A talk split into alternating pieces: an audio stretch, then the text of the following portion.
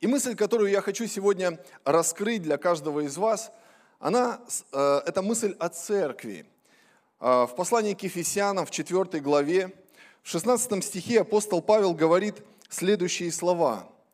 «Из которого и все тело». Речь идет об Иисусе Христе, как о главе церкви, там в 15 стихе предыстория. «Из которого и все тело, составляемое и совокупляемое посредством всяких взаимоскрепляющих связей, при действии свою меру каждого члена получает приращение для созидания самого себя в любви.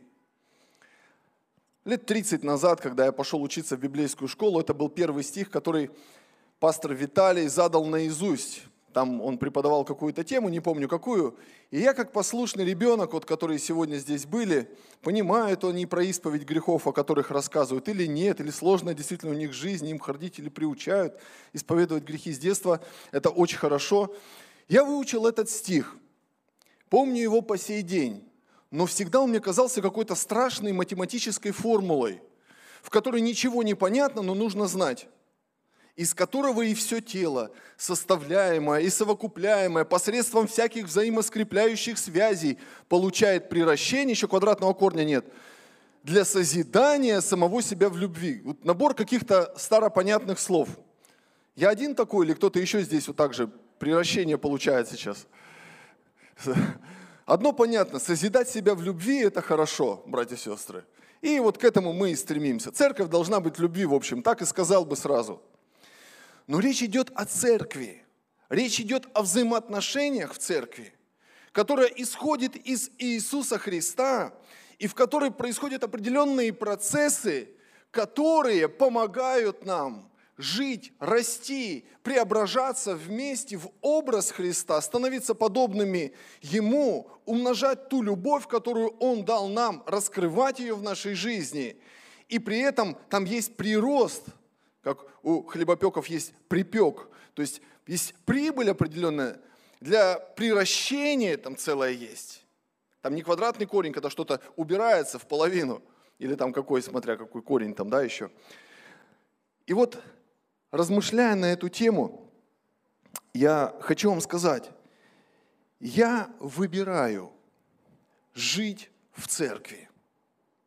Это реальное решение человека, который однажды отдает отчет в том, что он говорит, и осознает, что за этим следует. Расскажите мне, друзья, какая ваша церковь? Какая она, твоя церковь?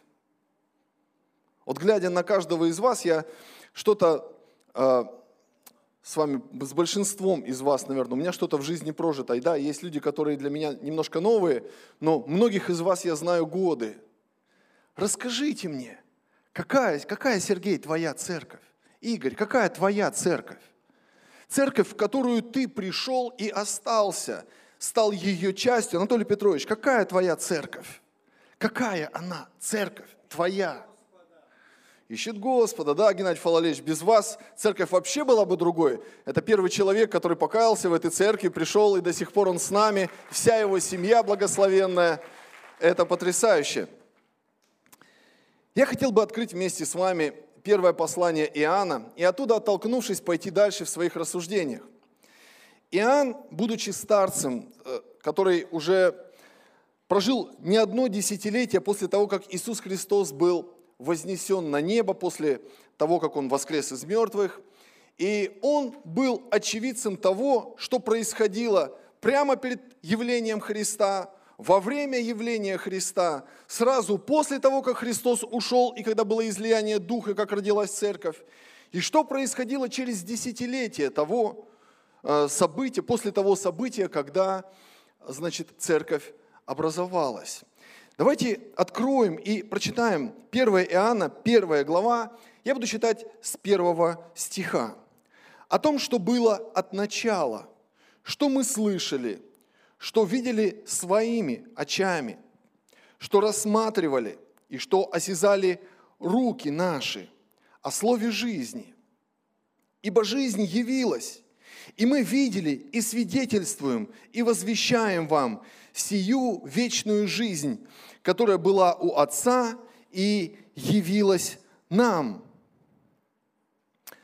О том, что мы видели, слышали, возвещаем вам, чтобы и вы имели общение с нами. А наше общение с Отцом и Сыном Его Иисусом Христом. Я остановлюсь на этом. Я хочу показать вам, друзья, здесь удивительный оборот, который показывает Иоанн. Во-первых, он показывает всем своим читателям, всей церкви, он не пишет конкретным людям. Возможно, он не видит перед собой людей, как я сейчас вижу, и я могу обратиться к каждому из вас с тем, что я знаю о нашей с вами жизни, о нашем пути к Господу. Он пишет всем христианам, которых он никогда не увидит потом. Может быть, кого-то избранных, но он не увидит, он уже очень стар.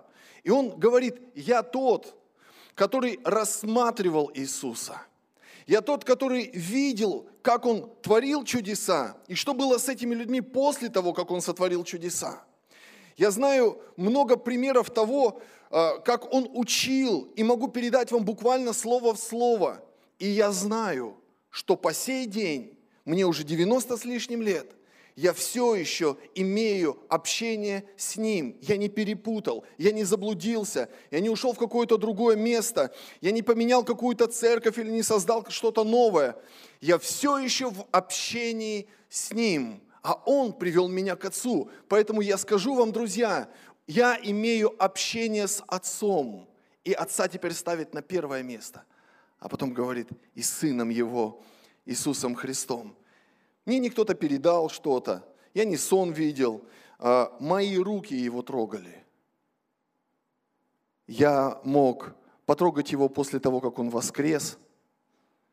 Я знаю что-то то, что я очень хочу вам передать, чем я и занимаюсь. Но вот третий стих, обратите внимание, что здесь написано. В третьем стихе написано следующее – мы вам возвещаем, чтобы вы, внимание, чтобы вы имели общение с нами.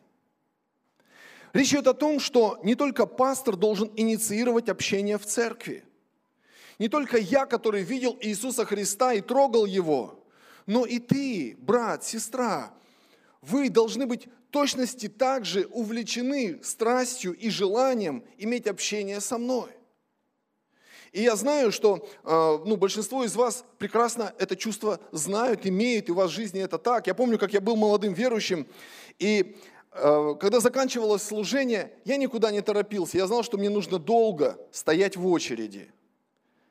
В очереди, которая выстраивалась к пастору Виталию. И эта очередь иногда занимала у меня 40-50 минут. Я никуда не спешил, потому что я не хотел поговорить с пастором в течение одной минуты, как это делали многие, э, и кто-то вообще этого не делал. Я хотел, чтобы он уже был всецело мой. Поэтому я был или последний, или предпоследний, как повезет. И я рассказывал ему, чем была наполнена моя жизнь. Мне нужна была мудрость, которая из него струилась в мою жизнь. Я никогда не слышал, чтобы Слово Божье было настолько живым, понятным, насущным для меня. И как его вселить в мою жизнь, потому что без Бога мне понятно, как жить, но с Богом мне сложно. Ну, точнее, мне не сложно, но я просто не знаю, как действует Бог и как Он до конца, что Он от меня ожидает. И мне так хотелось быть рядом с Ним. Поэтому я готов был ждать, я иногда улыбался уже через какое-то время, когда это же ну, было из служения к служению. Говорю, пастор, я это опять я. Он говорит, пастор Евгений кивает головой, очень знакомая да, ситуация. Я понимаю, что это то, что производит в нас Дух Святой, когда мы обращаемся к Богу. Его свет приходит в нашу жизнь. И вот давайте прочитаем дальше. С пятого стиха, э, значит, Иоанн пишет, и вот благовестие, которое мы слышали от Него. То есть вот, собственно, весть, которую Иоанн говорит, она привела меня и удержала возле Иисуса Христа. Вот она, эта весть. Бог есть свет, и нет в нем никакой тьмы. Если однажды ты можешь засомневаться в чем-то, и тебе будет казаться, что картинка уже мутная, ты не видишь ясно, как что, приди к Иисусу. У Иисуса всегда светло. Он говорит, кто ходит днем, тот не спотыкается, потому что видит свет дня. И он говорит, что я знаю, что хочет Отец, и я это делаю. Поэтому часто для того, чтобы нам, наша жизнь просветлела, нам нужно прийти к Иисусу. Но что сделать, когда она уже просветлена Иисусом? Нам нужно быть с теми, у кого она тоже просветлена. Ведь наша жизнь светлеет до полного дня в процессе. Нет человека на земле, который однажды бы вкусил от Господа такую жизнь, что один раз пришел, и все, и теперь свет на всю жизнь. Нет, мы должны находиться в этом свете. И давайте дальше будем читать вот эти пятый, шестой стихи. Дальше. Это очень а, важная вещь, которая здесь написана. Бог есть свет, нет в нем никакой тьмы. Если мы говорим, что имеем общение с Ним, очень многие люди сегодня это говорят, что я имею общение с Богом, а ходим во тьме. То есть мы не пропускаем свет внутрь себя до конца, то он говорит, мы лжем и не поступаем по истине. Если же ходим во свете, подобно как Он во свете, то имеем общение друг с другом, и кровь Иисуса Христа, Сына Его, очищает нас от всякого греха. Друзья мои, давайте попытаемся в двух, в трех словах описать состояние во свете. Что такое во свете? Ну, что значит во свете?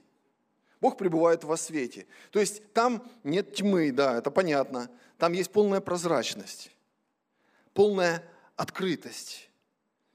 То есть, если ты в этой открытости, в этой прозрачности дошел до того, что открыл все, и тебе больше абсолютно нечего открывать, каким ужасным не было бы твое прошлое, что бы ты ужасного не натворил в жизни, но если ты открыл абсолютно все, и у тебя не осталось ничего неоткрытого, знаешь, что происходит с тобой потом? Ты получаешь необыкновенную силу и уверенность. У тебя уже некуда больше отступать. Ты получаешь внутреннее счастье от того, что с этой точки, какая бы в глазах людей она, может быть, позорная не была, или непонятый ты остался, ты отсюда можешь пойти с Богом, который всегда во свете. И в этом свете Он поведет тебя дальше. Но твоя уверенность, вера и сила в Боге будут возрастать с каждым днем. Вот что значит ходить во свете. Бог есть свет. Мы уверовали в Бога, который есть свет. В нем самом нет тьмы. И приходящий к Богу должен однажды быть просветлен им. Это не значит, что Он нас не просветил для себя. Он хочет, чтобы мы вошли в Его свет для себя. Во-первых, для себя. Поэтому, когда Иоанн говорит, что мы ходим во свете, и мы имеем общение – тогда это вся жизнь. Это не фрагмент, это не момент истории, это жизнь. Тогда мы имеем общение, тогда кровь Его постоянно нас омывает. Мы церковь Его, мы народ Его. Мы отделяемся от всех тем, что мы захотели пойти туда, где Он, и жить с Ним на Его условиях, которые для нас лучшие, о чем мы узнаем впоследствии часто. Вы знаете, я на прошлой неделе, на позапрошлой уже неделе, наткнулся на такой стих, э, на такие стихи в Библии, которые я знал, но мне вдруг они открылись совершенно по-другому. Я понял, что я должен сказать это церкви. Может, кто-то заметил, я сегодня с тетрадкой. Мне как-то Дух Святой указал на то, что мне пора вот из этого переходить вот в это. Вот я перехожу. У меня еще пока комби, и тут, и там. А вы делаете то, что вам Дух Святой говорит? Кто-то прям делает. Молодцы. Слава Богу. Учусь. Сначала учился сюда переходить, теперь сюда перехожу. Книга Второзакония, 25 глава. Давайте откроем. 25 глава, 17 стиха. Я прочитаю три стиха. Господь говорит Моисею некое слово, как некую заповедь. «Помни, как поступил с тобой Амалик на пути, когда вышли из Египта, как он встретил тебя на пути, и побил сзади тебя всех ослабевших. Когда ты устал и утомился, и не побоялся он Бога. Итак, когда Господь Бог твой успокоит тебя от всех врагов твоих, со всех сторон, на земле, которую Господь Бог твой дает тебе в удел, чтобы овладеть ею, изгладь память Амалика из Поднебесной. Не забудь. Это серьезное слово, которое Бог дал Моисею и народу Божьему, которое впоследствии они исполнили через много сотен лет.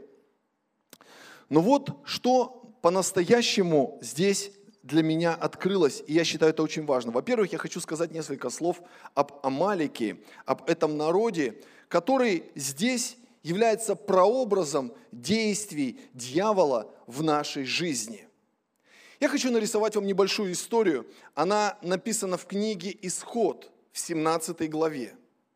Эта глава описывает историю, когда еврейский народ, уже перешедший, значит, из Египта, когда они вышли, перешедший Красное море, оказались в пустыне Син.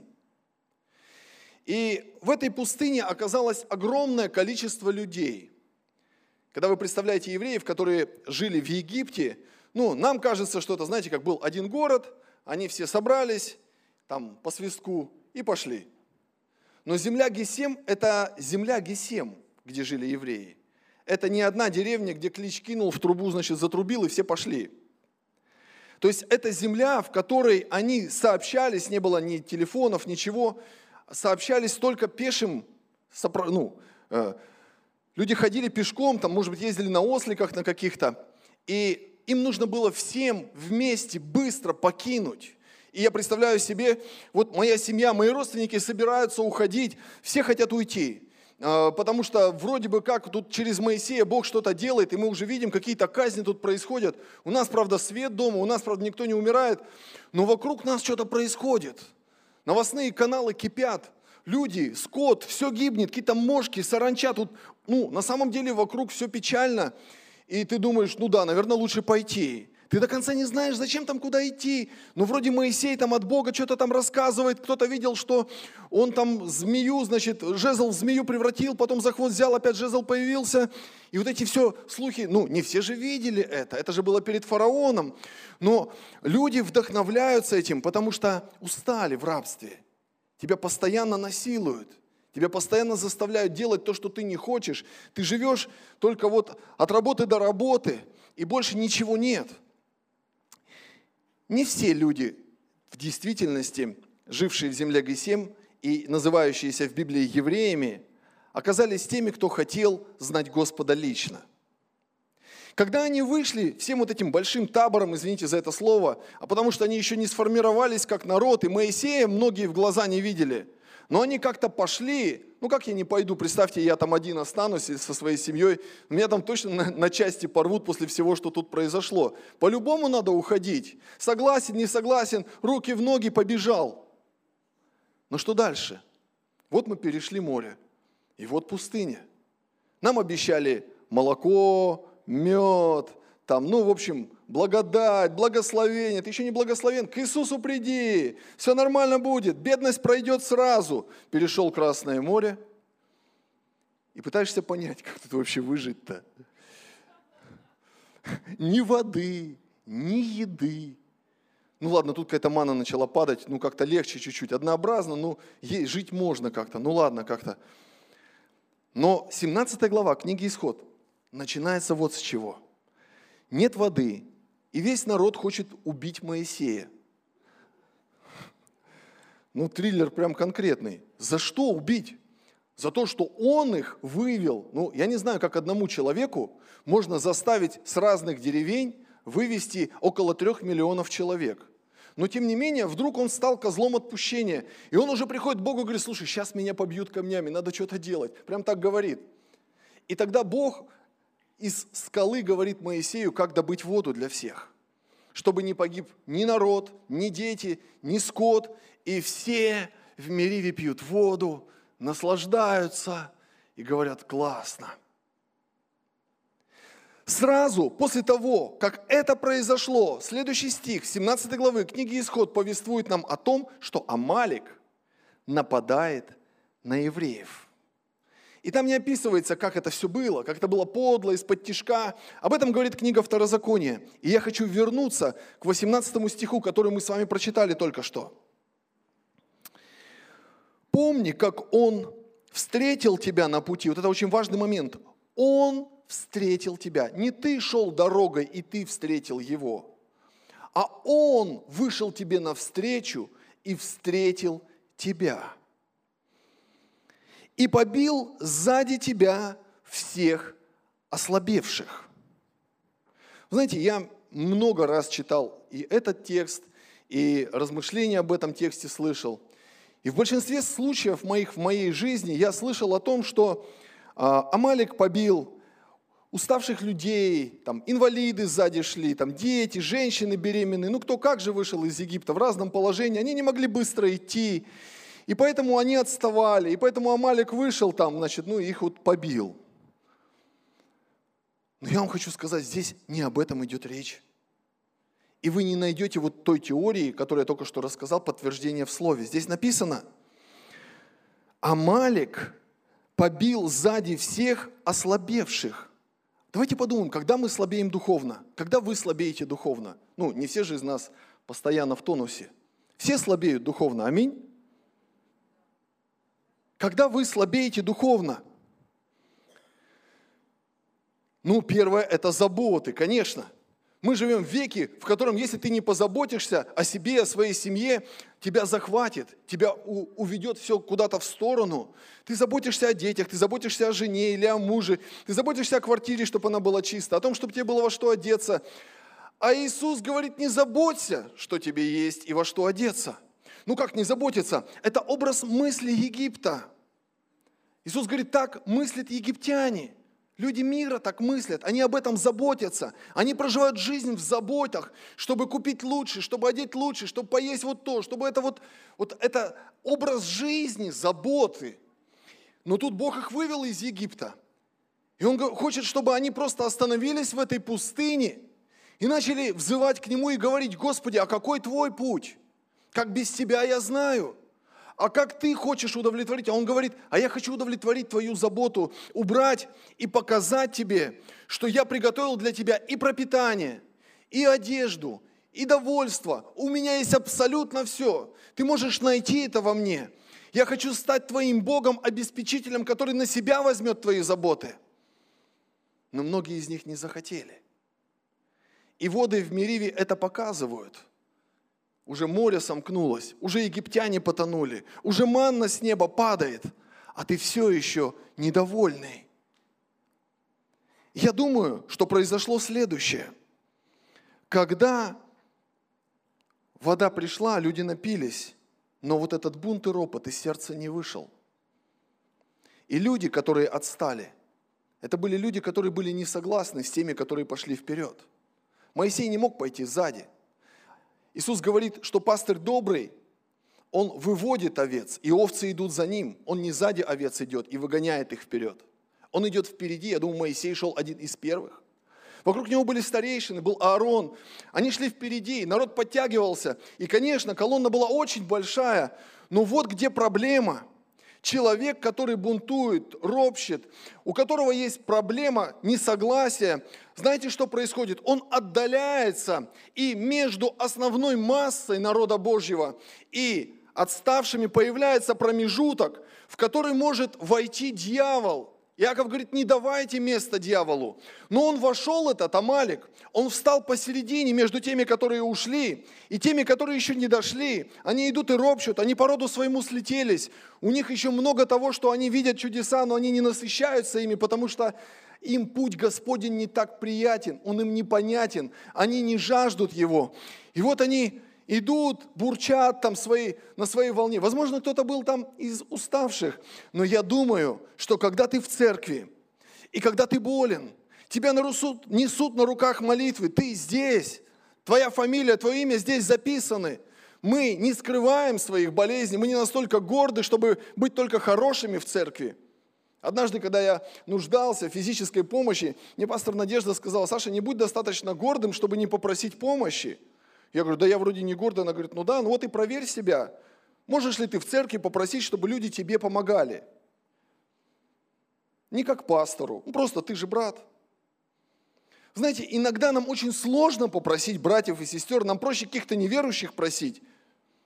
И мы говорим, вот, люди в мире такие хорошие, а в церкви такие плохие. Да, серьезно? А ты просил кого-то в церкви? Нет, не, ну я там кого-то куда-то написал, там, куда ты там написал? Ты конкретно кому-то позвонил, попросил? Я понимаю, что образ мира иногда искажает то, как у нас происходит потом в голове. Ведь неправильные мысли часто являются причиной, которую мы потом не выясняем, не разбираем, почему мы охладеваем к церкви, к Божьему народу.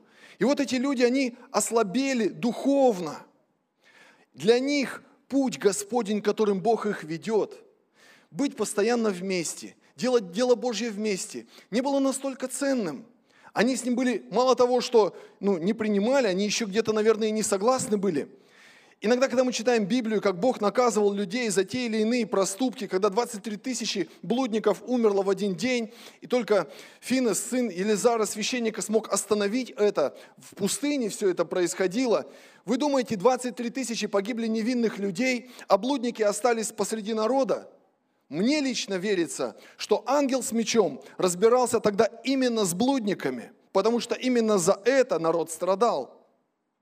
Когда ты читаешь, ты, может быть, не задумываешься, и взгляд поверхностный, но когда ты начинаешь вчитываться в Слово, ты вдруг обнаруживаешь, что Бог ненавидит грех. И человек, который противоречит Богу постоянно своей жизнью, он будет наказан, но даже не Богом, придет дьявол.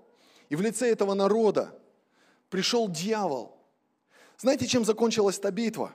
Вы наверняка ее читали. Она в той же главе 17 в книге «Исход» написано, что Моисей встал на гору, поднял руки, и когда руки были подняты, народ Божий побеждал Амалика. Его руки отяжелели, он не мог держать, и когда они опускались, народ Божий проигрывал войну. Это все это одна и та же история. И тогда Моисею помощники держали руки до тех пор, я не знаю, там они уже, может быть, полуотнявшиеся были. Попробуйте весь день, чтобы руки были подняты. Что у вас будет с кровообращением?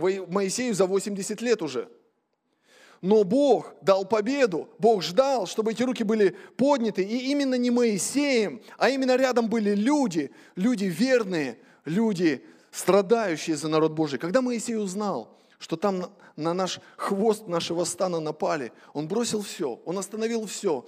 И армия собралась, и всех отвоевали. Бог всегда воюет за тебя. У него всегда есть победа за тебя как бы ты ни остывал, как бы ты ни заморачивался, какие бы лжеучения тебя не накрывали, если ты в церкви, ты в безопасности. Но если ты позволяешь быть большому расстоянию между тобой и сердцем церкви, старшими церкви, теми, которые знают, куда Бог ведет сейчас. Может быть, мы не знаем, куда Бог поведет нас через месяц. Может быть, мы не знаем, чем закончится этот год. Но мы точно знаем, что сегодня Бог говорит нам делать. Мы это делаем, мы этим довольны. И вот в этой ситуации я вдруг начинаю прозревать и видеть, что проблема была в том, что кто-то не хотел быть частью церкви со своей стороны. Поэтому Иоанн говорит, чтобы вы имели общение с нами, я вам пишу. Вы, мы, мы делаем, мы делаем все, что можем. Если мы знаем, что с вами что-то не так, мы приходим к вам. Я помню, когда брат мой в прошлом году чуть не умер. Вот он здесь. Мы постились за него. Вы помните это? Я помню, пастор Евгений попал в аварию, ужасную аварию. Он лежит в одной палате, Лиза лежит в другой палате. Между ними нет сообщения. Света живет в другом городе, потому что они лежали в Берске, Света в Новосибирске. Это тяжело. Я помню, сколько людей приходило, служило. Я помню сестру Тамару. Какая авария, какие последствия. Но Бог был с нами. Бог служил ей, мы молились о ней. Я помню, Андрей, мы общались с тобой. Тебе было очень трудно. Твой бизнес разрушился. Ты говорил, я не понимаю Господа. Также и я к тебе приходил, когда мой бизнес разрушился, мы братья. И Бог утешал нас. Я помню Олега, который, пастора Олега, который проходил реабилитацию, у него рвалась душа, он не знал, остаться ему здесь служить или поехать в свой город, у него там мама, у него там родственники, что ему делать?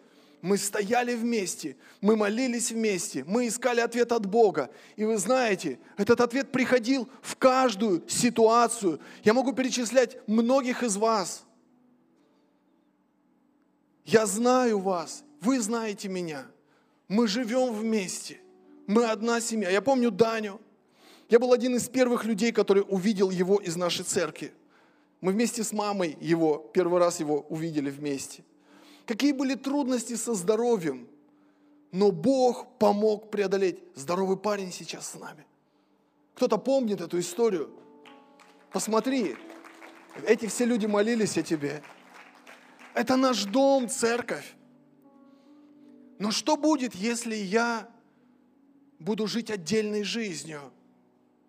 Что будет, если ты позволишь себе в своих непониманиях надумать себе то, чего абсолютно нет, и фактически сам себе позволить, чтобы дьявол пришел в твою жизнь?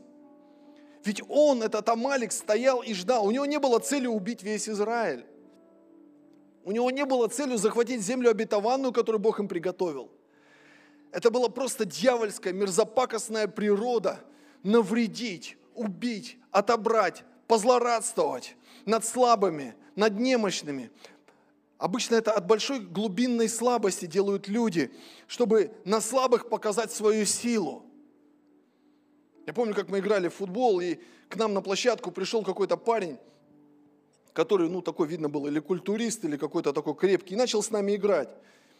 И когда он бежал, то все вот так вот разлетались в разные стороны. Я ему говорю, слушай, если ты хочешь драться или бороться, ты не туда пришел, мы здесь футбол играем. Ты иди вот найди себе равных, таких как ты и покруче, с ними потолкайся, что ты сюда пришел? Знаете, есть Бог, который ведет свою церковь. И служители, пасторы, а, мы можем в чем-то заблуждаться или чего-то не знать. Мы можем где-то на какое-то время может потерять какой-то ориентир, и мы взываем к Богу и говорим, Господи, поведи нас дальше. Мы люди. Но мы знаем, что несмотря на то, что мы люди, мы те, которых Бог сегодня поставил, использует, возможно, завтра будут другие. Мы Божья семья, которая управляется самим Богом. Но мы знаем, что наша жизнь, она протекает вместе, потому что она для нас ценна, такая, какую дал нам ее Бог – мы строим ее вместе. Мы в свои семейные планы, в первую очередь, вписываем расписание церкви, а потом планируем свою жизнь. Чтобы во время конференции не оказаться где-то далеко. Чтобы во время, когда вся церковь делает что-то, не быть в другом месте. Потому что это наша жизнь, которая открылась нам, она явилась нам. Здесь мы выросли, здесь мы стали тем, кем мы являемся. Память об Амалике была изглажена по той причине, что Израиль научился ходить путями Господа. Они овладели своей землей. Они изгнали дьявола с его вот этими всеми штучками, которые через ослабление убивают. Когда речь идет здесь, в этой же самой главе об уставших и об утомленных, здесь речь идет не об этих людях, которые отстали. Наоборот – Речь идет о тех, которые идут впереди. Иногда бывает так, что служители церкви сильно устают. Об этом мало кто знает. Они устают эмоционально, они устают физически, они устают от потока служебных дел. Я помню, как однажды мы общались дома с одной молодой значит, парой, и я рассказывал, значит, какие задачи стоят перед нами сейчас, и нам нужно их решить. И говорю, ладно, не буду вас грузить, ступайте, у вас еще вся жизнь впереди, у вас все хорошо. И брат заинтересовался немножко. Я говорю, знаешь, если бы ты смог с меня взять хотя бы вот какое-то из этих дел, то, возможно, воскресная проповедь была бы намного лучше. Я бы больше времени провел с Библией и это произвело на него какое-то неизгладимое впечатление. Он стоял, смотрел на меня и говорит, правда, пастор? Говорю, конечно, правда. Но представь, либо я вот это все делаю, либо ты у меня вот эту часть забираешь, и вот это время я могу больше быть с Богом. Церковь будет больше насыщена. Ты пойдешь сам со служения более довольный, понимая, что ты получил то, что ну, для тебя нужно, не поверхностное. Он говорит, я что-то понял сейчас. Я реально осознаю, что нам нужно взаимодействие. Взаимодействие, которое приходит от Бога.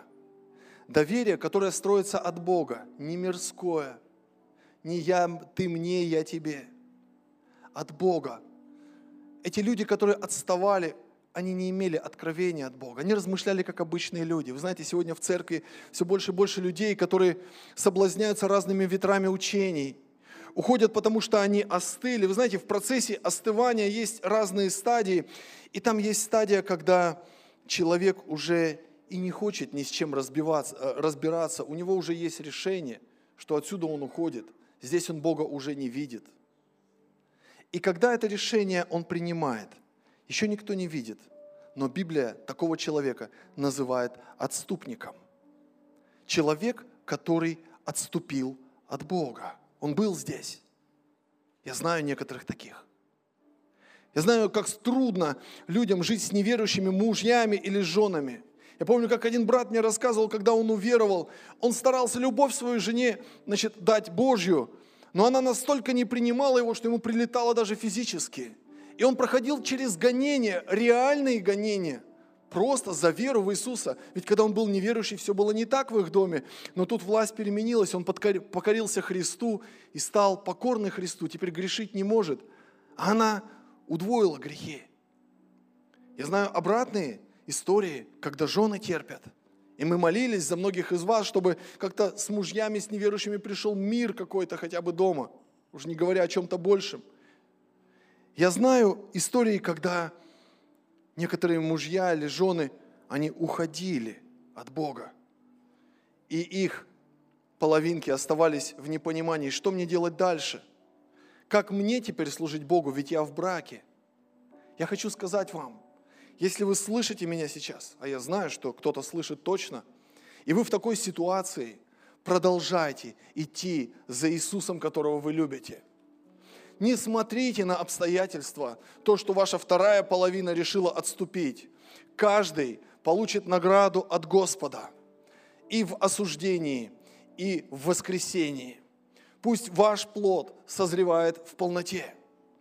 Я действительно верю, братья и сестры, что церковь, в которую привел меня Бог, это привел меня Бог. Я здесь не случайно. Поэтому, раскрываясь здесь, я хочу сказать, я хочу здесь быть. Это мой дом. Это моя церковь. Вы мои братья и сестры. Пусть кто бы что мне ни говорил, о Небесном Царстве, о пасторе Иисусе Христе, который есть и будет всегда моим пастором и Господом жизни. Я знаю, в кого я уверовал, я знаю, через кого я уверовал, я знаю, какая у меня есть связь с Ним и с людьми, с которыми я прожил жизнь, чтобы Иисус в нас отобразился. Я хотел бы, чтобы мы с вами подумали сейчас о своей жизни. Как нам быть? Как нам жить дальше? Нужно ли тебе вот это общение со старшими служителями, открытое, во свете?